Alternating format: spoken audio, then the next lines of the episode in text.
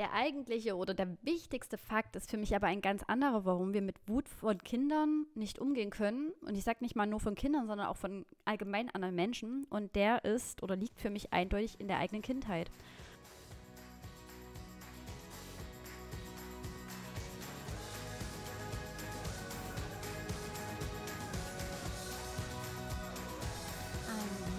Wunderschönes Hallo aus dem sonnigen Thüringen. Ich begrüße dich zur neuen Podcast-Folge bei Mama Hoch 2 und heute wird es nur mit mir alleine eine Podcast-Folge geben. Ich verspreche, es wird nicht weniger interessant wie sonst auch. Ich habe nämlich ein Thema, das meiner Meinung nach das Problemthema Nummer eins aller Eltern ist. Wir schaffen es nämlich nicht, mit Wut umzugehen. Und das ist für mich der aller, aller, aller, allergrößte Fallstrick von Müttern und Vätern in den Blick auf ihre Kinder. Ich will dir erst einmal erzählen, wie ich überhaupt darauf gekommen bin. Mir wird nämlich verdammt oft, richtig krass oft, vielleicht auch wegen meinem Buch die Frage gestellt, ja, aber wenn dein Kind jetzt total bockt oder etwas macht, was du absolut nicht leiden kannst, was machst du denn da? Also du musst doch irgendwas machen. Und ich sitze dann ganz oft fassungslos da und denke, was wollen die jetzt hören von mir, die Leute? Also ja, ich sage Nein zu meinem Kind und dann wird mein Kind wütend. Das ist jetzt mal die Bestandsaufnahme einer Situation, wenn ich jetzt eine Entscheidung treffe, die meinem Kind nicht direkt gefallen wird. Und ja, in meinem Alltag gibt es viele Momente, wo ich Entscheidungen treffe, die meinem Kind nicht gefallen. Ich spreche hier zum Beispiel von Sicherheitsaspekten. Mein Kind darf nicht auf die Straße rennen, die stark befahren ist. Ich möchte unter Umständen auch gerne meine eigenen Bedürfnisse erfüllen und das trifft sich nicht immer mit den Bedürfnissen meinen Kindern. Also ja, auch da wird manchmal ein Nein ausgesprochen. Nein, ich habe jetzt keine Lust, dir ein Buch vorzulesen. Mir ist es wichtig, dass ich jetzt zu meinem Schlaf komme. Ich möchte jetzt nicht mit dir 23 Uhr, keine Ahnung, Brettspiele spielen. Ich möchte einfach in meinem Bett bleiben. Und da gibt es sicherlich auch ganz viele Situationen, die nicht nur zu Hause stattfinden, sondern auch außerhalb. Also ich möchte vielleicht mit meinem Kind nicht fünf Stunden auf dem Spielplatz verbringen, weil ich auch noch Termine habe. Ich möchte vielleicht auch nicht Geld für irgendwelche Sachen ausgeben, die aus meiner Sicht keinen Sinn machen. Und all das kann dazu führen, dass mein Kind in dem Moment sich ungerecht behandelt fühlt und infolgedessen wütend wird oder traurig wird oder einfach negative Gefühle zum Ausdruck bringt wie sich Wut, Trauer, Genervtheit und so weiter, also diese ganzen negativen Gefühle schlussendlich äußern, ist, glaube ich, ganz verschieden und kommt auf den Charakter an und vielleicht auch auf die Situation an sich. Ich bewundere Menschen, also ich, wenn man jetzt auch mal auf Erwachsene blickt, die für meine Verhältnisse oder Gefühle in sich total ruhen und total ausgeglichen und entspannt sind. Ähm, ich bin das nicht. Ich bin ein Mensch, der emotional ist, der himmelhoch jauchzend zu Tode betrübt sein kann. Also ich bin sehr in meinen Gefühlen hoch und runter, was natürlich auch einerseits schön ist, weil ich mich auch ganz aufrichtig für Leute mitfreuen kann und auch, ja, wenn jemand leidet, auch mitweinen kann. Aber manchmal ist es halt auch in gewisser Weise hinderlich oder doof, weil man halt auch Wut sehr doll spürt. Und so gibt es auch Kinder, die das ganz, ganz krass spüren und vielleicht andere Kinder, die in sich ruhend sind und die mit den Gefühlen besser zurechtkommen. Und ich glaube, dass dieser Fakt auch schon wichtig ist zu wissen. Genauso wie die Tatsache, wenn wir jetzt doch mal an uns selbst denken, wir sind wütend. Ja, wir sind manchmal genervt. Ja, wir sind traurig. Ja, wir dürfen das. Und do, trotzdem ist es ganz oft so, dass wir dann, wenn die Kinder dann mal die schlechten Gefühle haben, gar nicht damit umgehen können und in so eine ja, Überforderung reinrutschen geradezu. In ganz vielen Situationen haben wir das Gefühl, dass wir nicht nur Nein sagen müssen, sondern wir bereiten uns innerlich schon so wie auf so einen Kampf vor. Also der Rucksack wird gefüllt mit, ich sage jetzt Nein, aber wenn das Kind jetzt nicht gleich sofort sich beruhigt und das Nein akzeptiert, dann mache ich das und das und das und das und dann lassen wir uns ganz viele Sachen schon einfallen, weil wir ich weiß nicht, weil wir Angst haben, dass, dass uns das aus der Hand rutscht irgendwie oder dass wir die Kontrolle nicht mehr über die Situation haben. Ich habe mir da echt viel Gedanken die letzten Tage drüber gemacht, warum wir nicht damit umgehen können, dass Kinder negative Gefühle haben und auch mal sagen, du bist eine blöde Mama, sondern dann meinen, okay, jetzt, jetzt müssen wir aber eingreifen, weil das, das darf nicht so sein, das können wir nicht so stehen lassen, weil dann, keine Ahnung, das sind wieder diese Ängste in uns, aus dem Kind wird dann nichts, das wird dann später kriminell, das kennt dann keine Grenzen, das Kind wird sich später in der Arbeitswelt nicht unterordnen können. Das Kind hat sonst keine Freunde. Das sind alles Ängste, die in uns auflodern, die in unserem Kopf sitzen, hochkommen. Übrigens an dieser Stelle nur erwähnt, es sind gleichzeitig auch Glaubenssätze, weil realistisch gesehen ist es ja gar nicht so. Und es ist einfach nur so der Worst-Case-Fall, der uns da einfällt. Und dann sitzen wir da und denken, ach du Schande, jetzt, jetzt muss ich was tun, weil ich kann das nicht einfach so jetzt da stehen lassen und schreien lassen und sagen, hey, es ist okay, dass du wütend bist, ich muss das irgendwie unterbinden. Und gleichzeitig glaube ich, es liegt auch daran, dass wir das Gefühl haben, das Kind will uns jetzt ärgern. Das Kind möchte jetzt auf diese Weise uns so richtig, richtig auf die Palme bringen. Und natürlich macht das Kind, wenn es jetzt wütend ist und sehr laut ist, es gibt ja dieses typische, Klischee, das Kind wirft sich vor das Spielzeugregal im Laden, weil es das äh, Geschenk nicht kriegt oder das Spielzeug der Wahl. Natürlich macht das Kind das aus einem gewissen Grund, aber der Grund ist doch nicht, ich zeige jetzt meiner Mama, dass ich am längeren Hebel sitze und ab sofort bin ich hier der Erzieher, sondern ich glaube, ganz oft ist es einfach nur, sieh mich, schau, guck, hilf mir, mit mir ist was, kriegst du das überhaupt mit? Und hallo, ich habe auch ein Bedürfnis gerade und ich sehe das gerade nicht erfüllt. Und wir hören aber nicht das, was das Kind in dem Moment uns sagen möchte, sondern wir hören, du bist eine blöde Mama, du hast versagt, ich tanze jetzt auf der Nase rum, ich zeig dir jetzt, wer am längeren Hebel sitzt, du wirst schon noch dein blaues Wunder erleben, du musst jetzt einschreiten und ich will dir einfach nur zeigen, was du alles falsch machst. Ein dritter Fakt, der mir dann auch noch sehr bewusst geworden ist, ist gerade wenn jetzt solche Wutanfälle in der Öffentlichkeit passieren, dass die Gesellschaft schon eine Rolle spielt. Also ich bin davor auch nicht gefreit. Ich bin mittlerweile echt abgebrüht, aber doch merkt man schon, dass äh, in bestimmten Situationen die Leute geradezu stehen bleiben, um zu beobachten, wie die Situation jetzt ausgehen wird. Und manche machen sich auch gar nichts draus, ihre ungefragte Meinung dazu abzugeben. Und ich glaube, sowas setzt schon zusätzlich noch unter Druck und man hat das Gefühl, vielleicht dann irgendwie schneller eine Lösung herbeiführen zu müssen, weil man ja auch nicht möchte, dass die Leute sich die ganze Zeit da wie so ein Teebeutel mit in die Situation reinhängen und möglichst schnell, ja, ich sag mal, da kommt der Fluchtinstinkt wahrscheinlich durch. Man möchte einfach weg aus der Situation. Und da passiert es vielleicht doch, dass man anders und impulsiver reagiert als vielleicht zu Hause, wo man weiß, okay, dumm gesagt, hier hört ihn keiner schreien.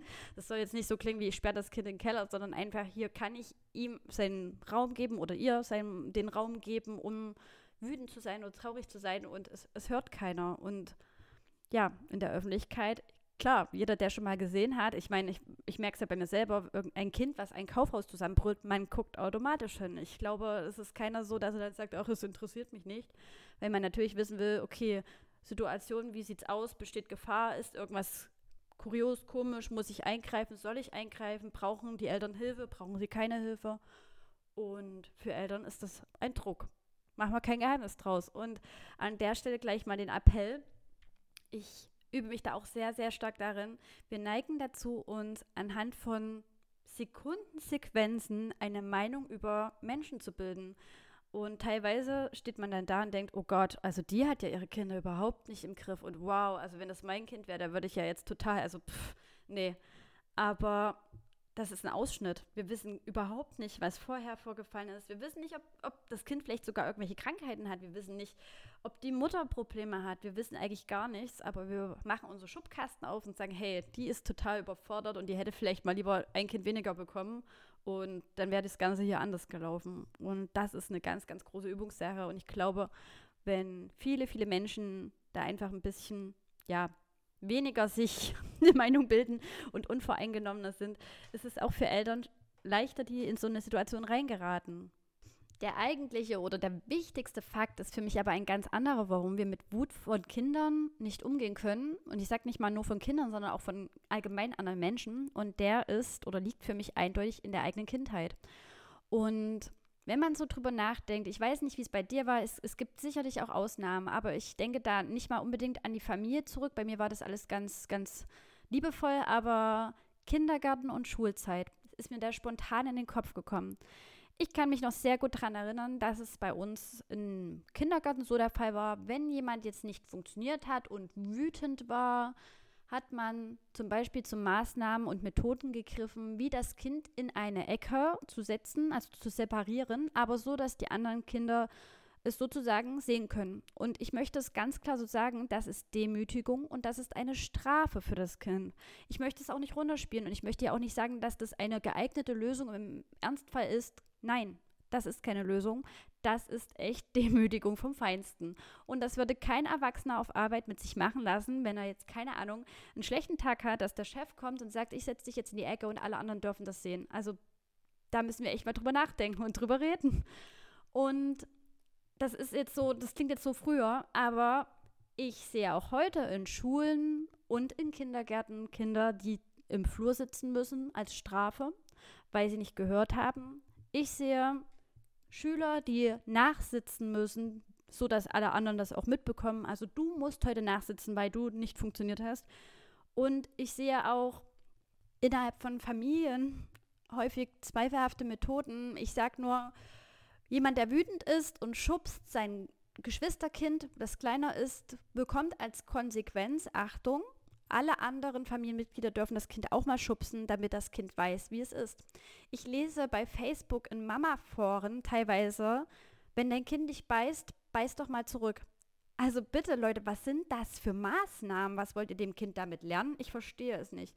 Ich verstehe nicht, was der positive Effekt dabei sein soll, ein Kind zurückzubeißen, ihm weh zu tun, ein Kind zurückzuschubsen, damit es weiß, wie sich Schmerzen anfühlen. Ich verstehe auch nicht, was ein Kind pädagogisch Wertvolles erfahren soll, wenn es eine halbe Stunde in einem Flur sitzen muss. Im Optimalfall schafft es die Verknüpfung mit dem Verhalten, was aber nicht unbedingt gegeben ist, sondern es wird sich vielleicht eher sagen, okay, die wollen mich hier nicht, die können mit mir da nicht umgehen, die kommen mit meinen Gefühlen nicht klar, jetzt wird mir eigentlich das Bedürfnis nach Aufmerksamkeit erst recht untersagt und im noch besseren Fall lernt es, schlechte Gefühle sind überhaupt nicht gewollt. Also ich darf gar keine geschlechten Gefühle zeigen, ich darf keine schlechten Eigenschaften haben, ich muss hier funktionieren, ansonsten läuft der Laden nicht. Erfährt ein Mensch solche Maßnahmen und Methoden immer und immer wieder, wird er vielleicht davon ausgehen im Erwachsenenalter, dass das normal ist. Also Menschen, die nicht funktionieren, werden separiert. Menschen, die gewalttätig sind, erfahren auch Gewalt. Solche Brücken können durchaus geschaffen werden. Und ich habe an dieser Stelle an Kindergärten mal die Botschaft oder die Bitte, ich weiß, dass es total schwierig ist, in solchen Situationen einfach die, man muss ja die Gruppe schützen, wenn jetzt ein Kind sozusagen attackiert. Aber in dem Moment ist das Kind für mich, was der Täter ist, gleichzeitig auch irgendwie Opfer seiner selbst, muss man so sagen. Und bitte steckt sie nicht alleine raus. Nicht nur aus dem Aspekt, dass das Kind da vielleicht sich dann einfach ganz ungewollt vorkommt und niemand da ist, sondern auch einfach, was da passieren kann, wenn Kinder alleine auf dem Flur sitzen. Also wir reden hier teilweise von drei, zweijährigen. Ich weiß, bei den ganz Kleinen ist es auch, was heißt normal, ist ein doofes Wort, aber da ist es so, dass es so eine Beißphase manchmal zum Tragen kommt im Kindergarten. Aus unterschiedlichsten Gründen. Mangels Wortschatz, vielleicht auch einfach, um sich da durchzusetzen, aber diese Aktion, dann die Kinder alleine im Flur zu setzen, ein Zweijähriger, ich glaube nicht, dass, also ich glaube, in meisten Fällen ist es unwahrscheinlich, dass da die Verknüpfung da ist. Ich sitze jetzt auf dem Flur, weil ich gebissen habe. Und genauso eben bei Familien. Ich werde immer kritisiert mit, ach, bedürfnisorientiert oder allgemein das Kind nicht zu strafen und die werten dann nichts. Aber was, was lebe ich denn einem Kind vor, wenn ich auf Gewalt mit Gewalt antworte? Also dann lebe ich ja Gewalt vor. Und genau das möchte ich persönlich bei mir und meinen Kindern nicht vorleben. Das ist genau das, was ich nicht möchte. Und ich weiß, jetzt kommt die große Frage, ja, aber was denn nun? Was, was soll man denn jetzt machen, wenn ein Kind nicht funktioniert? Wie so ein Ding. Wenn ein Kind nicht funktioniert, was mache ich denn da? Ich glaube, ich habe schon ganz oft betont, dass man ein Nein generell sparsam einsetzen sollte, meiner Meinung nach. Und nämlich nur dann, wenn man es argumentieren kann und fest dahinter steht. Zu viele Verbote macht für mich viel zu viel, um was ich kämpfen muss im Alltag. Das macht viel zu viele Reibungspunkte. Und äh, wenn ich logisch drüber nachdenke, die meisten Verbote sind unlogisch und geschehen aus Bequemlichkeit. Also mein Kind isst andauernd Süßigkeiten, aber ich möchte das nicht und ich habe es jetzt verboten. Mein Kind ist trotzdem an die Süßigkeiten gegangen und jetzt haben wir einen Wutanfall hier und was soll ich denn jetzt machen? Soll ich ihm jetzt einfach die Süßigkeiten wiedergeben? Das ist doch doof. Meine Antwort ist in dem Fall, ja, gib ihm jetzt einfach die Süßigkeiten und beim nächsten Mal sei so schlau und stell die weg oder kauf erst gar keine. Also ich kann jetzt nicht von einem Kleinkind zum Beispiel erwarten, dass es versteht, dass ich was einkaufe, also eine Schrank stelle, aber alle anderen ran dürfen, nur das Kind selber nicht. Unlogisch. Dann kommt dieses super Beispiel mit, mein Kind malt meine schönsten Bücher voll. Also ich habe hier so ein Notizbuch liegen. Ja, da malen meine Kinder rein. Warum lasse ich es liegen? Punkt. Meine Verantwortung, das wegzuräumen, wenn ich das nicht möchte, dass die Kinder da rangehen. Und ansonsten schaffe ich möglichst hier eine, wie sagt man, Umgebung, die es den Kindern und mir und auch meinem Partner leicht macht, mit möglichst wenig Verboten auszukommen. Trotzdem, wie eingehend schon erwähnt, haben natürlich wir auch Punkte, wo ich nicht Ja sage. Und wir haben hier auch Regeln, die sozusagen zum ja, Zusammenleben aller positiv beitragen, weil wir einfach es wichtig finden. Und eine Regel ist zum Beispiel bei uns, dass hier nicht unkontrolliert TV geschaut wird. Ich verweise da gerne mal an die vorhergehende Podcast-Folge zum Thema Medienkonsum. Ganz tolles Interview. Wir begrenzen den TV-Konsum und ich sage da deutlich nein. Nein, ich will nicht, dass du jetzt TV schaust oder Tablet guckst oder wie auch immer, weil du eben heute schon XY Folgen geguckt hast und meiner Meinung nach ist das zu viel und für deine Gesundheit schädlich. Und ja, da kann es passieren, dass mein Kind wütend wird und sagt, das, das, das finde ich doof von dir, du bist blöd und vielleicht auch bockt. Mein Großer neigt dazu manchmal dann wirklich Energie ausladen zu müssen, sage ich immer. Also der dann wirklich auch sagt, oh, ich bin wütend und am liebsten würde ich was hauen. Und in dem Moment habe ich doch die Möglichkeit, ihm Alternativen zu bieten. Natürlich sage ich nicht, ja, dann hau mir doch voll in die Fresse, jetzt mal ganz überschwitzt gesagt. Nein, aber dann sage ich, hey, dann nimm dir doch das Kissen und wirf das Kissen doch mal äh, so doll wie du kannst gegen die Wand. Das ist natürlich, ich weiß, der Optimalfall, wenn man noch Zugriff auf das Kind hat und die Wut sozusagen lenken kann. Hat man das nicht, dann sollte man vielleicht drüber nachdenken, was man selber sich wünscht in solchen Momenten. Ich bin jemand, der gerne, wenn er wütend ist, räumliche Distanz braucht. Ich bin jemand, der geht aus dem Raum raus und ich brauche das auch. Und in dem Moment sage ich auch, ich bin wütend, ich möchte jetzt kurz alleine sein. Ist im Alltag natürlich auch nicht immer möglich, wenn die Kinder alle da sind und keiner weiter die Aufsichtspflicht in dem Moment übernehmen kann. Ich kann kein zweijähriges Kind allein lassen, weil ich jetzt mal wütend sein möchte eine Stunde. Der Punkt kommt aber eigentlich für mich da, dass wir einfach sagen, okay, dann sei wütend, es ist gut so und es ist okay so. Sei wütend. Man kann natürlich sagen, in dem Moment, bitte richte deine Wut nicht gegen mich, bitte hau nicht. Ich bin auch ganz klar dafür, wenn ein Kind körperlich wird, niemand muss sich schlagen lassen. Wir haben die Möglichkeit als Erwachsene, ich gehe mal davon aus, dass wir, ja, solange die Kinder Kinder sind, körperlich schon überlegen sind und auch in der Lage sind, Schläge abzufangen und abzuwehren und auch die anderen Kinder in Sicherheit zu bringen. Und ich bin absolut überzeugt davon, dass man nicht unbedingt zurückschlagen muss, nur um jemandem zu sagen, dass er jetzt gerade eine Grenze überschritten hat. Natürlich habe ich immer die Möglichkeit zu sagen, hey, es ist Schluss, das reicht, stopp. Ich, ich sage auch ganz klar, also es passiert selten. Wir hatten mal die Phase, glaube ich, als der große fünf war. Es hat sich total beruhigt. Wir haben da jetzt einen super Weg gefunden. Das musste sich erst einspielen. Aber da war es dann schon so, dass ich gesagt habe, stopp, es reicht.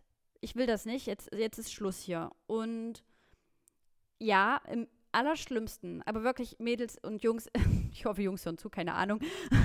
Im allerschlimmsten Fall, ja, wir reden jetzt hier vom Ausnahmezustand, wenn ein Kind sich wirklich gar nicht mehr einkriegt, dann ist es für mich eine gegebene Maßnahme, das Kind festzuhalten. Ich glaube, man nennt das Bärengriff, so dass es die Möglichkeit hat, sich runterzufahren. Aber das ist die absolute Ausnahmesituation. Also das ist wirklich, ja, the worst, worst, worst, worst, worst case. Und ich glaube, in 99 Prozent der Fälle geht es überhaupt nicht so weit. Wenn die Eltern wirklich es schaffen, dieser Wut Raum zu geben und diesen schlechten Gefühlen einen gewissen Raum zu geben und das aushalten können, ohne dass direkt wieder irgendwelche Maßnahmen ergriffen werden und wenn du jetzt nicht aufhörst, dann passiert XYZ rausgeflutscht kommt.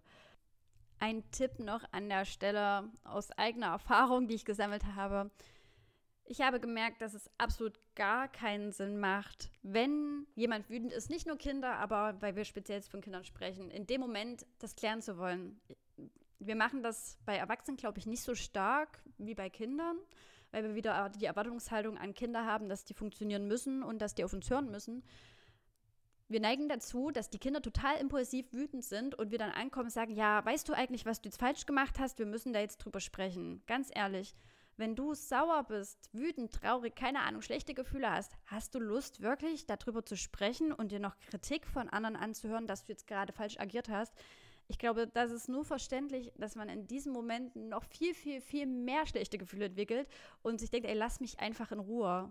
Und in der Hinsicht muss ich sagen, wir sind selber schuld, wenn wir diese Signale übergehen und die Kinder eben nicht in Ruhe lassen, sondern immer weiter hinterherlaufen, sagen, ey, hör jetzt auf, rede mit mir, ich will jetzt, dass du mir zuhörst. Es macht keinen Sinn. Und es passiert auch nichts, es, es passiert wirklich nichts, wenn wir sagen, okay, pass auf, beruhig dich und später reden wir drüber. Und es war bei uns ganz oft so, dass mein Sohn wirklich, ja, aggressiv ist das falsche Wort, aber er war schlecht drauf und wütend. Er ist teilweise raus in den Garten gerannt und Runden gelaufen. Und immer wenn wir ihn angesprochen haben, hat sich das eigentlich noch hochgeschaukelt. Und im Vergleich dazu haben wir ihn in Ruhe gelassen, kam er nach 30 Minuten, als wäre nichts gewesen. Ich weiß auch nicht, ob das wirklich viel, viel, viel Sinn macht, da alles dann bis zum Detail auszudiskutieren. In dem Moment, wo mein Kind auf mich zugeht und signalisiert, dass es es verstanden hat, manche Kinder schreien ja dann förmlich, ich habe es verstanden und ich weiß, ja, Mama, ich habe es kapiert. Das zeigt uns eigentlich, okay, es ist angekommen, wir müssen da jetzt nicht noch 500 Mal drüber sprechen. Ähm, ich finde das immer ganz gut, wenn man vielleicht in einer ruhigen Minute das nochmal aufgreift und sagt, weißt du, da und da war das und das und das hat mich ein bisschen geärgert, weil sowieso und es wirklich sachlich erklärt, ohne unnötige negative Emotionen da wieder reinzustecken und das für sich sozusagen aus dem Weg schafft und dem Kindern auch signalisiert, hey, es ist jetzt okay, schwamm drüber und es passt alles. Differenziert dazu möchte ich gerne nochmal auf Kleinkinder eingehen und der sogenannten Trotzphase, in der Eltern immer berichten, dass sie an ja, die Rande des, äh, den Rande des Wahnsinns getrieben werden, weil die Kinder bockig sind, trotzig, wütend, ungerecht und mit sich selbst nicht so im Reinen. Und man spricht, ich glaube, das ist jetzt weitgehend bekannt, eigentlich da von der Autonomiephase eines Kindes. Und es ist tatsächlich so, dass da eine Menge in den Köpfen, Köpfen los ist. Es ist wissenschaftlich nachgewiesen, dass die Kinder in dem Moment einen enormen Entwicklungssprung machen und man kann sich das so ein bisschen wie eine kleine Pubertät vorstellen, dass da ganz schön viel durcheinander gerät im Körper und Gehirn und die Kinder da erstmal selber mit sich klarkommen müssen, auf gut Deutsch gesagt. Und ich glaube, wir sind uns alle einig, es macht wenig Sinn, mit einem zwei- oder dreijährigen Kind ja, Konflikte auszudiskutieren bis ins Letzte und da eine logische, sachliche Argumentationskette zu erwarten. Das ist da einfach noch nicht da. Aber umso wichtiger ist es, glaube ich, in dem Moment die Wut zu begleiten, da zu sein, das Kind in den Arm zu nehmen, nicht nachtragend zu sein. Und ich finde, auch in dem Alter ist Ablenkung immer noch ein geeignetes Mittel. Es wird zwar immer verpönt, so ein bisschen, ja, du kannst doch nicht, wenn dein Kind jetzt irgendwas haben möchte und es nicht kriegt, das ablenken. Was lernt denn das da? Das ist ja eine Ersatzbefriedigung.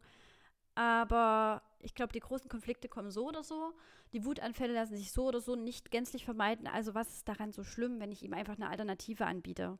Und somit vielleicht zum Wohle anderer Geschwistern auch mit beitrage. Es gibt ja ganz oft Streit um Spielsachen. Also ein dreijähriges Kind versteht nicht, warum es jetzt gerade in diesem Moment nicht Spielzeug X haben kann. Wie will ich es ihm denn auch logisch erklären? Ich kann nur sagen, nein, jetzt hat das dein Bruder, es ist jetzt nicht möglich.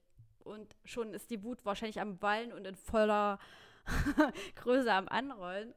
Und ja, Ablenkung oder das Kind in den Arm nehmen und trösten. Trösten ist immer eine sehr gute Empfehlung meiner Meinung nach. Oder eben das Kind aus der Situation nehmen. Und damit meine ich nicht, wie vorhin erwähnt, das Kind separiert irgendwo alleine abzustellen und auf gut Deutsch ihm zu sagen, werde fertig mit deinen Kackproblemen, aber das gefälligst alleine.